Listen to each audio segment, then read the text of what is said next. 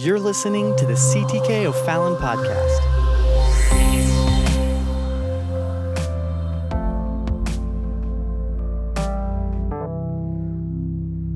Amen. Amen. Thank God. Hallelujah. Amen. So let's pick back up here and let's go on in verse number 18. Is any man called being circumcised? All right? Let him not become uncircumcised. Yes. Is any called in uncircumcision? Yes. Let him not be circumcised. All right? Circumcision is nothing, Yes. and uncircumcision is nothing, but the keeping of the commandments of God. All right, so so Paul is in the middle of this discourse, and we're sort of jumping into the middle of the thought here, where he's saying, "Look, um, uh, don't." He we had just come through the the don't divorce, don't separate. You should stay together no matter what, even if your spouse is unbelieving. And so he's trying to navigate this way forward. He he tells them, and so now he is establishing something and we're in this segment on our on our outline here we are still in the abide in the same calling text and he's getting ready to say that so he's laying the groundwork if you came to christ and you were uh, uh, uncircumcised which this was a big issue in the jewish culture and in the gentile culture that was a massive deal and um, uh, when they went to their public bathhouses, everybody didn't have private showers back then. When they go to their public bathhouses or gymnasiums or whatever, there was all kinds of uh, issues. Men, Jewish men that wanted to be more, uh, they were called Hellenists. They wanted to be more Greek. They would actually go through a process to try to undo the circumcision. And this, this was a very common thing that was very, this is very known and forward in their culture. Okay, this was a known thing. So Paul's speaking openly about it here, right at Corinth, in the middle of all this. Uh, uh, uh, and he's saying, look, if God saved you and you were in one place, don't seek to change. There's no purpose in that. You, you this is vanity. There's, there's no, there's no issue. In fact, some, some Jews would want to be uh, accepted of the Greeks or whatever. And so they were going through all this. And Paul says, no, what matters is the keeping of the commandments of God. All right, read on. Let every man abide in the same calling wherein he was called. Okay, so this is this is what he's trying to say here. Let every man, however God found you, wherever God found you, God saved you in that situation. And so don't try to be something else to impress other people. Go on.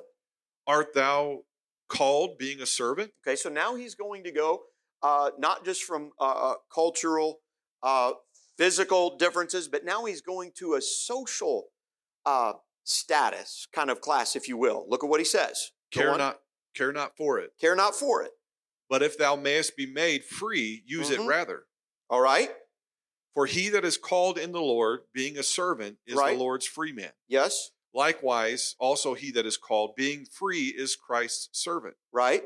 Ye are bought with a price. Be not ye the servants of men. So here's something else that they're trying to do. They they so now he's talking about the social class, and you have here you have uh, uh, you have servants and you have freemen. So people that are uh, Paul is not endorsing slavery in this sense. What he is saying is in their uh, cultural classification, uh, he's saying, look, if Christ saved you while you are a, a, a bondman, keep keep your job keep going about your job. Don't worry. Don't don't lust after the other things of life and seek to change because it doesn't matter. If god saved you uh, while you are a free man don't seek to be bound. And you say well who would do that? Well actually that's a good question because there were people back then that were doing that people that wanted to become roman citizens that could not would become uh, uh, lifelong servants or sometimes slaves of other Roman citizens so that they then could have the benefits of citizenship of Rome.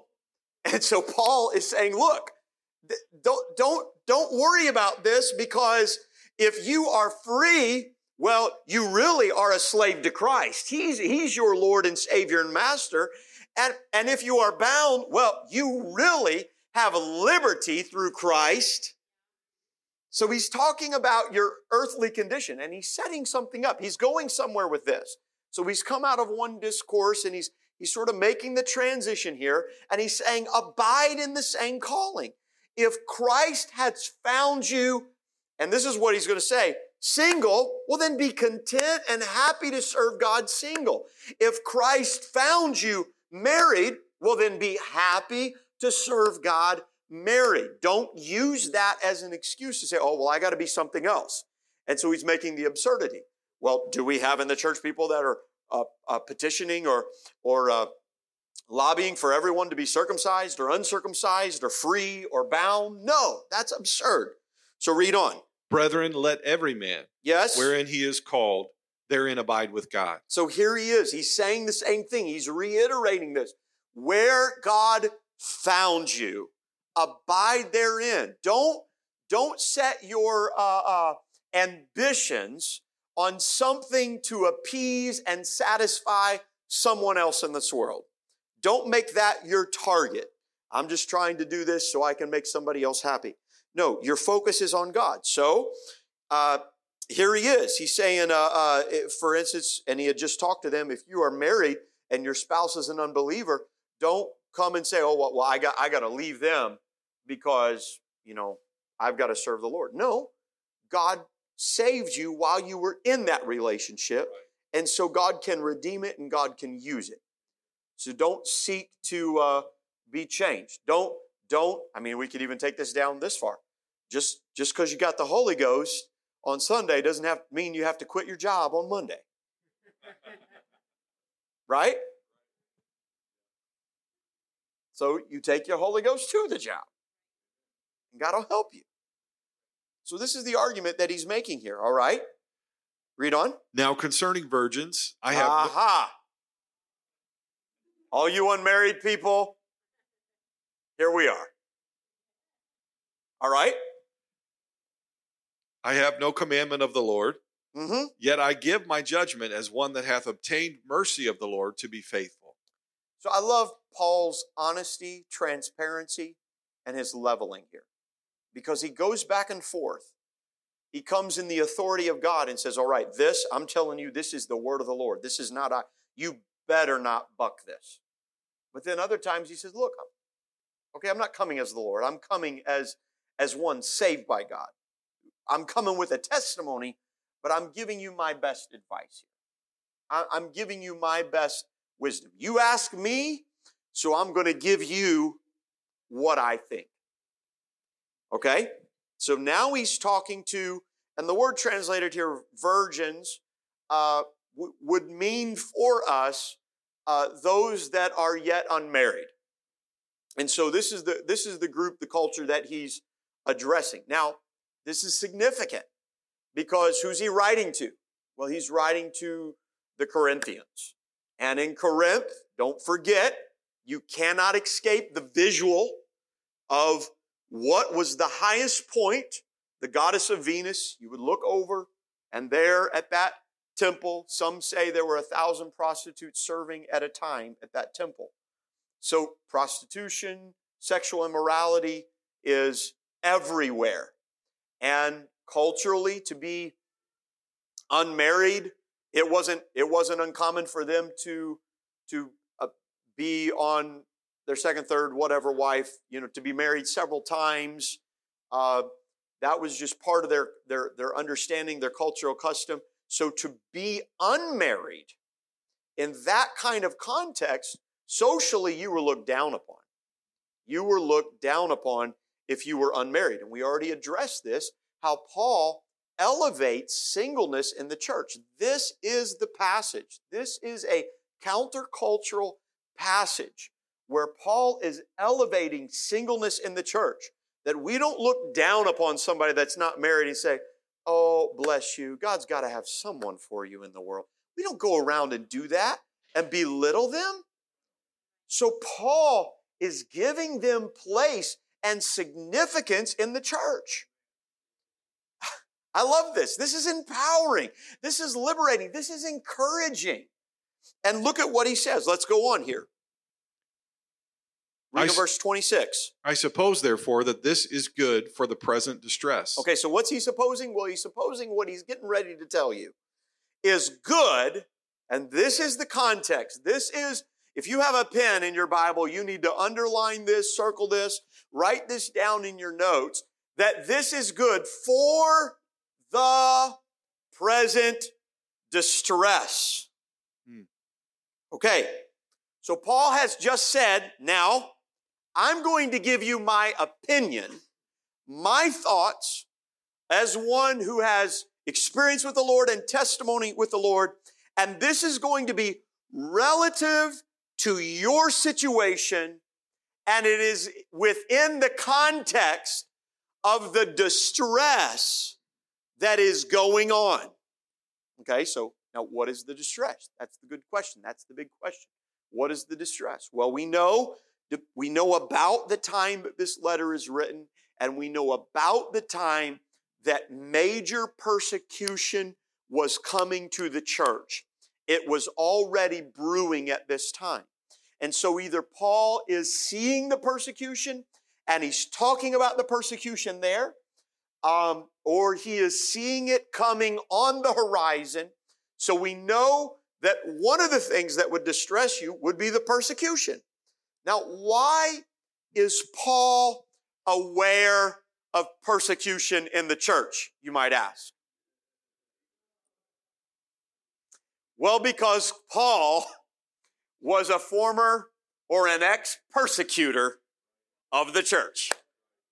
So if anybody could identify when persecution was coming, it was somebody who had been on the other side doing the persecution. And so let's take, if we will, the next few parts that Paul speaks about and put them within the context of a church going through persecution, or if it's something else, it is a distress, and he calls it a present distress. So there's an issue that is here that's going on, all right? So let's read on. What does Paul say? I say that it is good for a man so to be. All Our- right. So he says, now that's a long sentence and I have to go back. Concerning virgins or un, un, unmarried, I say it is good for them so to be. So Paul says, concerning those that are unmarried, because of the present distress, I say it's good for you that you are unmarried. Okay, read on. Art thou bound unto a wife? All right. Seek not to be loosed. Yes. Art thou loosed from a wife? Yes. Seek not a wife. All right. But and if thou marry, Yes. thou hast not sinned. All right. And if a virgin marry, she hath not sinned. Mm-hmm. Nevertheless, such shall have trouble in the flesh, but I spare you. Aha. Now, does that make sense? When he says you're going to have trouble, he's talking in the context of the present distress. There is an impending danger. There's a distress upon the church. And Paul says, therefore, now may not be the best timing to get married and to start a family. Because persecution is bad enough when you're single. You throw a wife in the mix, a husband in the mix, you throw children in the mix, and now they're dragging you out of the houses, and now they're taking you away from your children, and now you're not just worried about your own body and flesh, but you're worried about all those of your own household. Paul is not coming with an argument against marriage. And Paul is not saying, aha, all you that get married, you're going to have a hard time. You're going to have a hard life. It's going to be horrible. It's going to be miserable. Don't come back here because I told you so. That's not what Paul is saying. He's saying you're going to have trouble in the flesh. There's going to be issues here. There's persecution that's coming. There's a distress that's going on. And so Paul is telling them, look, you, you, you may need to just, uh, may need to reevaluate your timing on this. And, and this is important. This is important. Okay. So look at what he says in verse 27. Are you bound unto a wife? Now, I love that language because that's strong language. When you enter into a covenant, it is binding. It is binding. It's like the man I told you that, that joined the military because he, he told me, he said, I asked him why, and he said, I'm sick of everybody telling me what to do.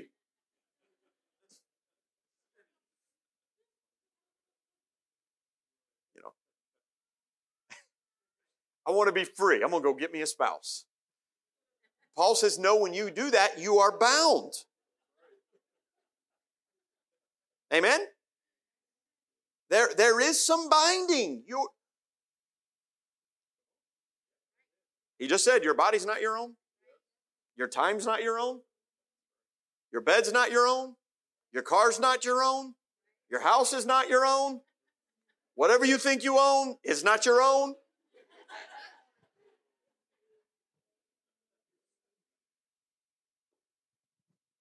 Art thou loosed from a wife? Seek not to be bound. Seek not a wife. But, and if thou marry, you haven't sinned. It's not a sin to get married. What he's trying to do is he's trying to get them to pause, slow down, and examine why are you in a rush to get married? Okay? There's persecution, timing may not be right. This may not be the best time to go through this. So so why don't don't be rushing into marriage because oh no, the end is coming. Armageddon's coming. I got to get married tomorrow. Because then you're going to lower your standard. Come on. The Lord's coming. He could come any day, any night. Oh Lord, give me a spouse. This should not be your motivation. All right? This is what Paul is literally telling them. We're laughing about it because we know how real this plays out. And what I'm trying to show you is this is nothing new. This had been going on for 2,000 years. And they'd been using reasons, using the coming of the Lord as an excuse. Oh, I don't have time. I don't have time to deal with my spouse. The Lord's coming. I got to work and labor. No, no, no, no. You don't, you don't get out. And he's saying for the flip, he's saying, you know, I, I got to get married now. The Lord's coming. He's saying, no, no, no. That's not the reason. That's not slow down. All right. If you do marry, marriage is not a sin. And if a virgin marry, she hath not sinned. Now, this is an interesting thing because he speaks speaks twice here. But and if thou marry, thou hast not sinned, and if a virgin marry, she has hath not sinned. Nevertheless, such shall have trouble in the flesh, but I spare you. He's trying to say, look, I'm trying to help you out.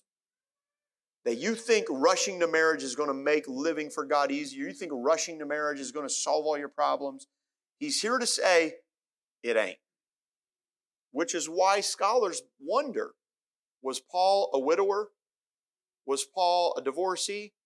Because the way he talks with perspective and an intuitiveness about the realities of the relationship seems like he's one that is very aware, or he's just led of the Lord and in the Holy Ghost here in speaking to them. So look at what he says here. Now let's go to verse 29 and let's look at what he says in verse 29.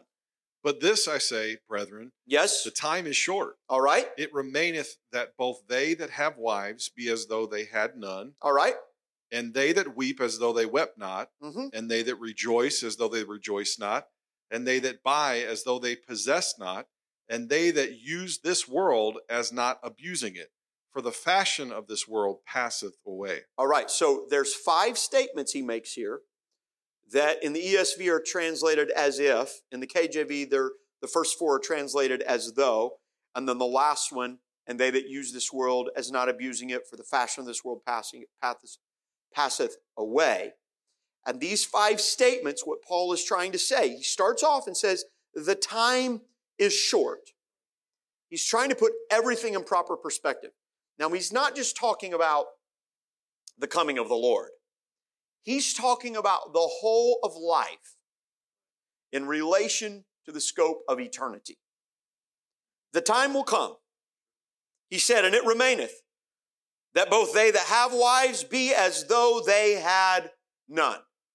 Your life is short. He's putting this in perspective. Everything here is viewed in proper perspective, including the intent or the purpose of marriage. And he's saying these things do not last for always. There is a temporary reality. And marriage and the marriage covenant is a temporary reality. Okay? So this is important. The, uh, the Church of the Latter day Saints believe that you, you're married and you're married, uh, you can go through a, a, a certain ceremony and you're married for eternity. That is not what the scripture teaches. And in fact, Paul is arguing against that point. Marriage is not an eternal place, but it is a temporary reality that only exists on this life, in this life. In heaven, went up there marrying and remarrying because else the, the situation, that's what they were arguing about a little bit. They were actually arguing against the resurrection. Well, you know, if, if a woman marries and then she marries another man and he dies and then she marries another man and he dies and then she marries another man and he dies and the husband just keep on dying and she just keeps on remarrying when she gets to heaven, you got to really, you got to really question that sixth and seventh husbands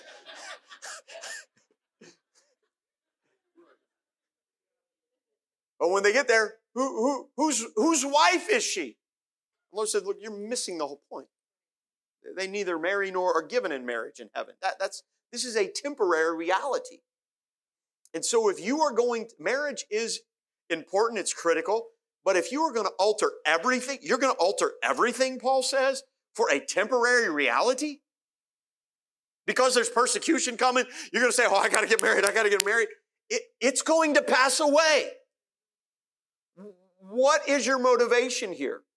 And so Paul is taking marriage and, and singleness and he's putting it in the proper perspective. Paul is not arguing against marriage. He's defending marriage and he's defending singleness. And he's saying, after God has called you, your position in this life ought to serve uh, uh, the kingdom of God. But if you marry, you have not sinned. And so he's giving that caveat there, okay? So he's saying, look, when you marry, uh, you weep. Well, you're not going to weep for always. You rejoice. Well, you're not going to rejoice for always because that's going to pass away. You, you, you go about and deal with this world. Well, that world's going to pass away. He's talking about these things. So now go, go to the next verse, if you will. Verse 32. But I would have you without carefulness. All right. He that is unmarried careth for the things that belong to the Lord, how he may please the Lord. All right. But he that is married careth for the things that are of the world, how he may please his wife. All right. So look at the word that he uses here, and the Old English translates it maybe in a, in a way that we don't speak as well today. But I would have you without carefulness. The ESV translates it this way I want you to be free from anxieties. So Paul is trying to help them, and they are in a present distress. There's anxieties that are coming, and Paul's saying, I want you to be free from that. And he goes on and says, The unmarried man is anxious about the things of the Lord, how to please the Lord. He doesn't have to uh, uh, work out the, uh, uh what would you say, the compartmentalizing of his life and trying to balance. He doesn't have that, that issue of balance to deal with. How, how many have ever had to fight balance in your life? Come on, balance. Right? We all have to deal with balance in our life. It's a struggle.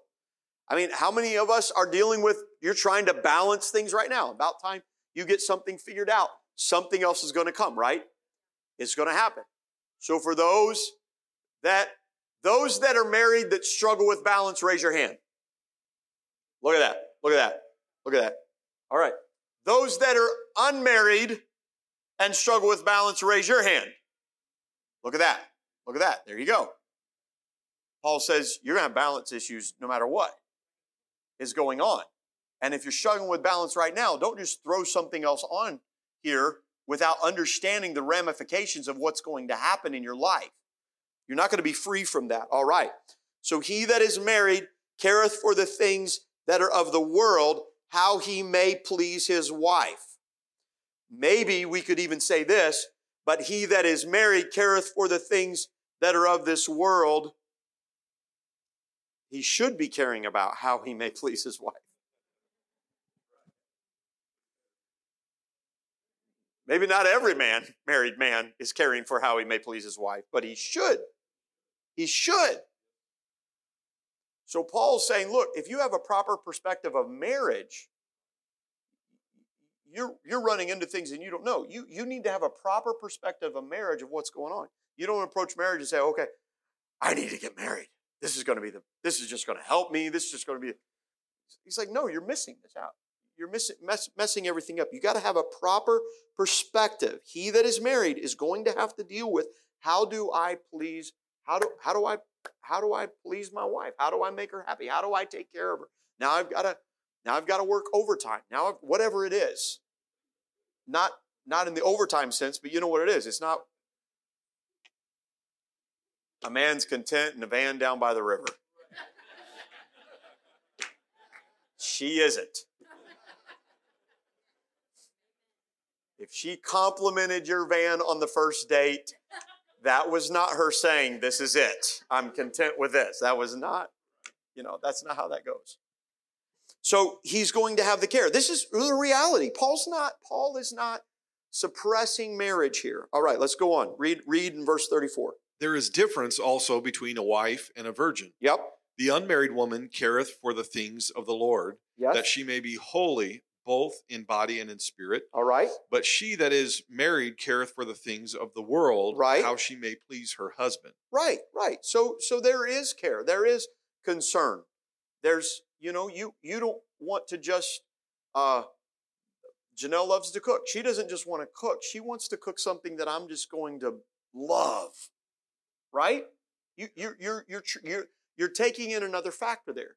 And so Paul says, look, that can be a distracting thing. That that's the way marriage ought to work. That you may not be able to handle that. And so he's putting these things out here. Okay, go on. And this I speak for your own profit, All right. not that I may cast a snare upon you, All right. but for that which is comely, Yes. and that ye may attend upon the Lord without distraction. Here it is. That's the whole basis of what Paul is saying here in verse number 35. He says, And this I speak for your own profit. So what's he saying? Everything he just said to those who are in present distress. Don't seek to be loosed. Don't seek to be bound. He's telling them, look, when you're married, you have to care for the, you're, you're going to have to care for the things of this world. It matters. You can't, you can't just, you know, dress however you want, live how you want, eat what you're going to have to, there's going to be some concern. And he says, I'm telling you this for your benefit. And then look at what he says. Not that I may cast a snare on you. What he's literally saying is, I am trying to help you. I am not trying to restrain. Paul is saying, look, I'm not coming in trying to withhold things from you. I am not coming to throw a net on you that's going to hold you in a pattern that feels like, oh, well, you know, I could be a, a real good Christian and stay single, or I could be a less Christian and get married. That's not what Paul is saying. He's saying, what I am telling you is there's some benefits here. I'm not trying to restrain you. Why? He said, but I want you to do what is comely. What, what may, atti- uh, that you may attend upon the Lord without distraction. That you can serve God. Now here's another principle that you take in context with this. Two are better than one. And when the marriage is right, when the marriage is holy, when the marriage is blessed, there is time where there is, there's not only coordination within the marriage spiritually, but there's compensation. And there is a strength there. There's been times where I've had to lean on my spouse. And, and man, I need her faith and I need her encouragement and, and the word of God because, because we're anchored in the Lord. There's a strength there. There's a blessing there. And so I think, and, and, and I argue when the marriage is right, when the marriage is good, yes, it's going to be work, but wow, there's a blessing. There is more that can be accomplished in the kingdom of God, you know, with us together. My, my wife is not a, a setback to my ministry. She is the greatest asset to my ministry. I didn't realize how bad I was until I got married. And brother, my pastor was like, man, Andrew, whew, you are so much better now. Like it is like, like you married up. It's true. I was an evangelist, a young, struggling evangelist. I get married. Everybody wants to have her. Have us come. She was so, there was a blessing there in her ministry and her spirit. So she could sing beautifully and, and, and, and still does and all that stuff. But there were times where sometimes people just wanted to have the fellowship. And it's a deal breaker. If I go some places and Janelle can't go with me, sometimes that's a deal breaker. Like when they call to ask me to preach, I used to think, man, it's because I'm such a good preacher. Nah, it's not really the reason why. That's an asset. So, this is what Paul is saying that you can attend upon the Lord without distraction. Amen. All right, go ahead. But if any man think that he behaveth himself uncomely toward his virgin. Okay, we got to we got to work through this quick. This is a difficult passage and you will find different translations that are going to be in conflict with one another. And this is why you've got to pay attention. So read, I want you to read 36 through 38. But if any man think that he behaveth himself uncomely toward his virgin, if she pass the flower of her age, and need so require, let him do what he will, he sinneth not, let him let them marry. Let them, this is a key word, let them marry, okay? Nevertheless, he that standeth steadfast in his heart, having no necessity, but hath power over his own will, and hath so decreed in his heart that he will keep his virgin, doeth well. All right. So then he that giveth her in marriage doeth well, but he that giveth her not in marriage doeth better. All right.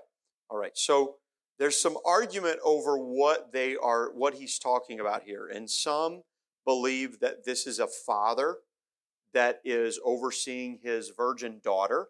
In fact, um, the KJV can sort of imply that when it's uh, uh, the NASB, though, gives uh, uh, actually uses that term towards his virgin daughter. It's translated that way, and it gives it gives that implication. Um, Dr. Talmadge French suggests uh, as, as he looks at the Greek. He suggests that the NIV may be better for us to understand here. The NASB group uh, would argue that this is a father giving his, his daughter, and if he decides, no, you can't get married, um, then, you know, he's, he's, uh, he does better. Uh, but that's, I don't believe that's what Paul is saying. And um, that can lend itself to a real dominant father kind of demanding choice over the daughter, whether I'm going to let her be married or I'm not going to let her be married. And that has lent itself through, through church history and through history uh, to obviously certain restraints. And that's not what Paul's trying to do. He just said, I'm not trying to restrain, I'm not trying to put that there. But what this is talking about I think a lot of Greek scholars would say, is this is talking about those that are in a betrothal. So, in our common comparison, it would be those that are engaged, those that are not married, those that have not consummated the marriage, have not acted upon that. In no way, there's no sexual union, but they are promised to one another in an engagement. A betrothal was a very significant thing, much more so than our terminology today. It was, it was anchored in contracts and and the, and the passing of goods and other kinds of things. It was a, a big thing. And what Paul is saying is that if someone is in a contract or in this betrothal and says, Look, I don't want to be married, that's okay. And it's better for them to say that now than it is to go on. But if they do marry, well, that's not bad either. If they want to get married, that's fine too. So if you can throw up, I don't know, do we have the NIV version back there? Let's do the NIV version, 1 Corinthians chapter 7, 36 through 38. Um, and let's put the NIV version up there. And I want to read it in this, this, this way. I'm waiting for them to put that up there. 1 Corinthians chapter 7, verse 36 in the NIV says, If anyone is worried that he might not be acting honorably toward the virgin he is engaged to, and if his passions are too strong and he feels he ought to marry, he should do as he wants. He is not sinning. So here's Paul saying, look, there's two couples. that are engaged, after he just said, look, there's a present distress, he's still talking in the context of that.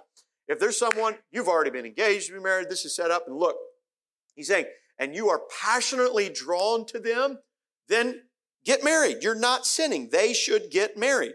But look at what he says here in verse 7. But the man who has settled the matter in his own mind, who is under no compulsion, but has control over his own will, and who has made up his mind not to marry the virgin, this man also does the right thing. So then, he who marries the virgin does right, but he who does not marry her, he does better. They're, they're, they're listening to their own will. They're making this choice in, uh, in light of what the Lord uh, has put in their life and their, their uh, focus on God. So Paul is not arguing here for a, a absolute dominance and that the unmarried daughter does not have a choice or a say in the matter.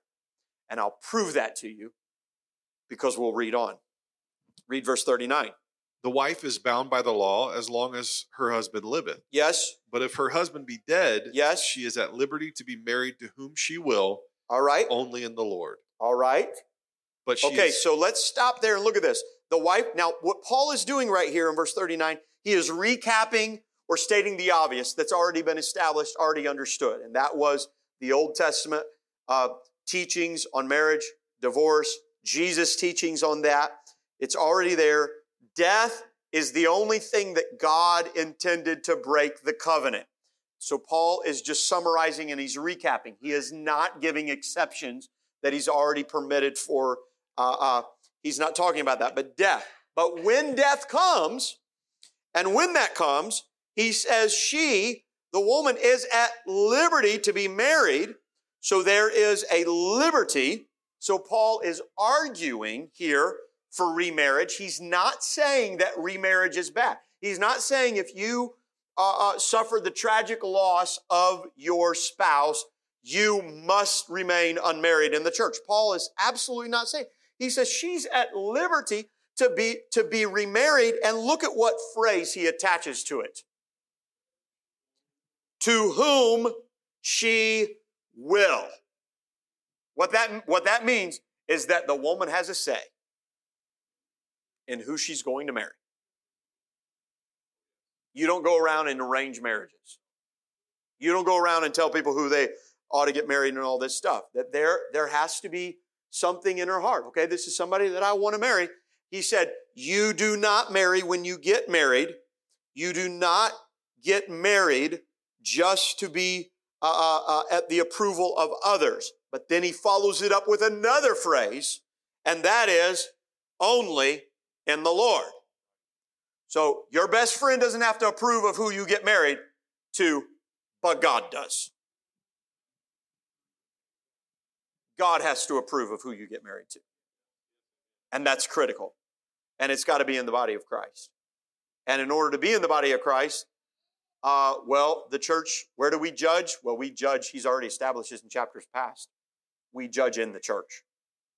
And we do have liberty to say, no, they're not in the body of Christ. Because we know what God saved us from and what God brought us out of. And we do have a liberty and we do have judgment in that.